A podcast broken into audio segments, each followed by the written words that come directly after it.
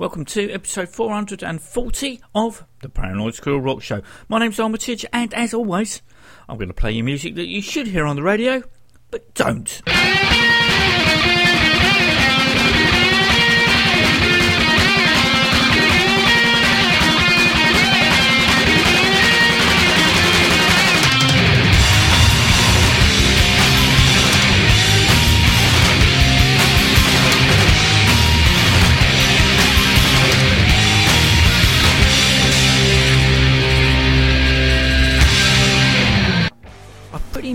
Given up on Australian rock and roll legends Radio Birdman, returning to the UK for a live date. Well, it has been nearly 10 years since they last played London, which was at the Dirty Water Club in Tufnell Park, where they returned last Tuesday. That was the 23rd of June. Future and non-wall rock radio listeners.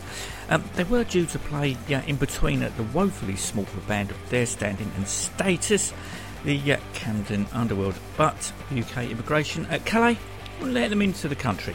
Wrong paperwork. Fortunately, any fears I may have had of a repeat were allayed as when I parked up my car and got out, I walked straight into the path of Deniz Tek.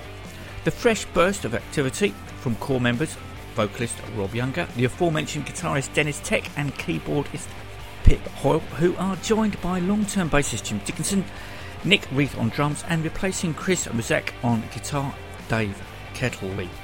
Uh, it's down to the 7 CD, 1 DVD box set that was released in October last year, which I was hoping to pick up at the gig. Unfortunately, the band hadn't brought any over.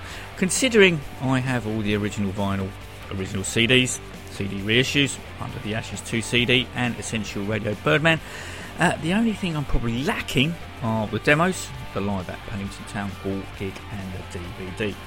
Uh, the last time the band played at the Dome, it was sold out weeks before the date.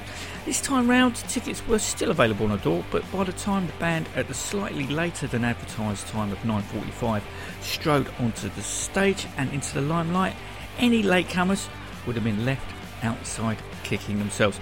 The band did seem to get off to a slow start. I mean, you've got two classic albums under your Sam Browne belt, along with the reunion album of Zeno Beach, so whatever's wheeled out first should get everyone moving, which Smith and Wesson did, but between songs, momentum was lost while guitars were finely tuned. Uh, I thought Deniz's guitar could have been louder in the mix, something that Dee Barkle, the better half of Tom Phobic, could be heard shouting for. Minor quibble. Back in the day, uh, he had been known for Radio Birdman to cover John Lennon's Cold Turkey. However, my Beatle desire was quenched with Glass Onion from the White Album.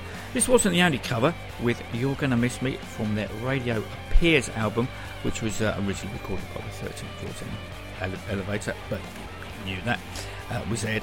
Uh, the surprise uh, was as Deniz thanked us for coming and the UK uh, border agencies for letting them in. They launched into Magazine's shot by both sides. By the time the band finished, well after the 11 o'clock curfew, I half expected the crowd to have thinned as the tube station overload is now closed until March of next year, meaning either you've got a long walk or a long wait for a bus. But nope, this is the power of Radio Birdman. Until next week, yeah, up.